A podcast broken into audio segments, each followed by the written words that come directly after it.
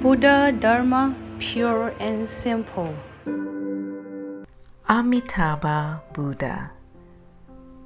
Amitofo, the Chinese pronunciation of Amitabha Buddha, has become a common expression among Buddhists and non Buddhists alike. Sometimes it is used as a greeting, Amitofo. Also, it can be said congratulatorily to someone newly promoted. It can also be said empathetically to a person gone bankrupt or when someone slips and falls. Amitofo, are you hurt? Moreover, it is an expression of gratitude when a person receives a gift.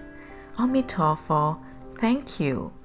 For people awkward at expressing themselves, a simple Amitofo suffices to convey the heartfelt thoughts. In the whole universe, there is no phrase better or more meaningful than Amitofo. No phrase has such wide acceptance. However, many people do not fully understand the significance of Amitofo. Amitofo is the Chinese transliteration of the Sanskrit name Amitabha Buddha, which means infinite light and infinite life. It represents the transcendence of time and space, the eternity of life and truth, and the infinity of strength. It also expresses the dual cultivation of merit and wisdom, as well as liberation from birth and death. Once there was a young man who attended a Dharma talk.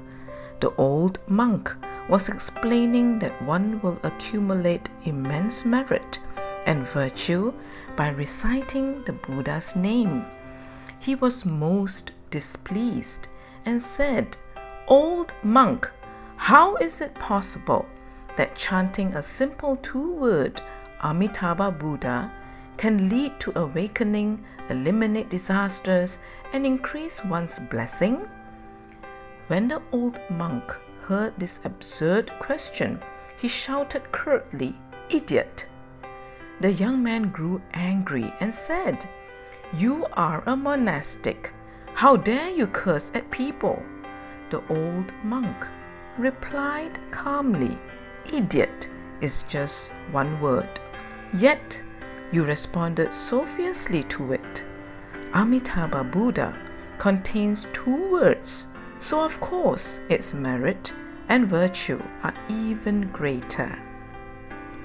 When one chants the Buddha's name, one remedies deviant thoughts with right thoughts, then progresses from right thoughts to no thoughts. The result of this practice is what is meant by the saying the mind has the Buddha, so recite Buddha with the mind. Recite until the mind is empty, and thus true attainment gained. Reciting Amitabha Buddha is not exclusive to Pure Land practitioners or those seeking rebirth in the Western Pure Land of ultimate bliss. The greatly virtuous name Amitabha Buddha is filled with infinite merit and virtue. This name is just like the concept of emptiness, which encompasses infinite meanings. Let us imagine that your name is John Smith, and people are always calling you John Smith. What is John Smith? This John Smith does not necessarily have any direct relation with you. However, if a person were to say Amitofo to you, then you can be the same as Amitabha Buddha. You can resonate and be one with the concept of emptiness. Thus, the name Amitabha Buddha is of great benefit and significance to you. In the past, there was a layman named Shinpei who was a pious devotee of the Pure Land belief and practiced diligently. Day and night, he would always recite Amitofo. Unfortunately, though this layman was very respectful of Buddhism and a firm believer, his wisdom never grew.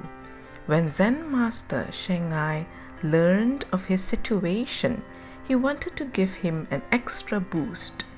One day, Shinpei went to the temple to prostrate to the Buddha. When Shengai saw him, he said, Mr. Shinpei. Shinpei saw the Zen master and promptly answered, Amitofo. Shengai called him again, Mr. Shinpei. Shinpei replied again, Amitofo. Shengai called again, Mr. Shinpei. At this point, Shinpei was confused, but he replied, Amitofo. Shengai then asked, Everything you say has Amitofo in it. Don't you think you're bothering Amitabha Buddha too much? Shinpei replied, Amitofo. I am a person who practices the recitation of Buddha's name, so of course the name of the Buddha never leaves my mouth and mind. Amitofo replied Shengai and walked away. Shengai intended to tell Shinpei that one cannot depend solely on Amitabha Buddha in spiritual practice. If one plants Amitabha Buddha firmly in one's mind and becomes like Amitabha Buddha in this, is this not better? That is why I often say that the true recitation of the Buddha's name is to recite without the thought of reciting, to not recite, yet still be reciting. Reciting the Buddha's name also requires one to take responsibility for oneself. Furthermore, in addition to reciting the Buddha's name, one should learn from the Buddha's teachings, follow the Buddha's footsteps, and serve the community. The true meaning of reciting Amitabha Buddha is to follow the example of Amitabha Buddha's 48 great vows. For each vow is the compassion and wisdom to liberate sentient beings.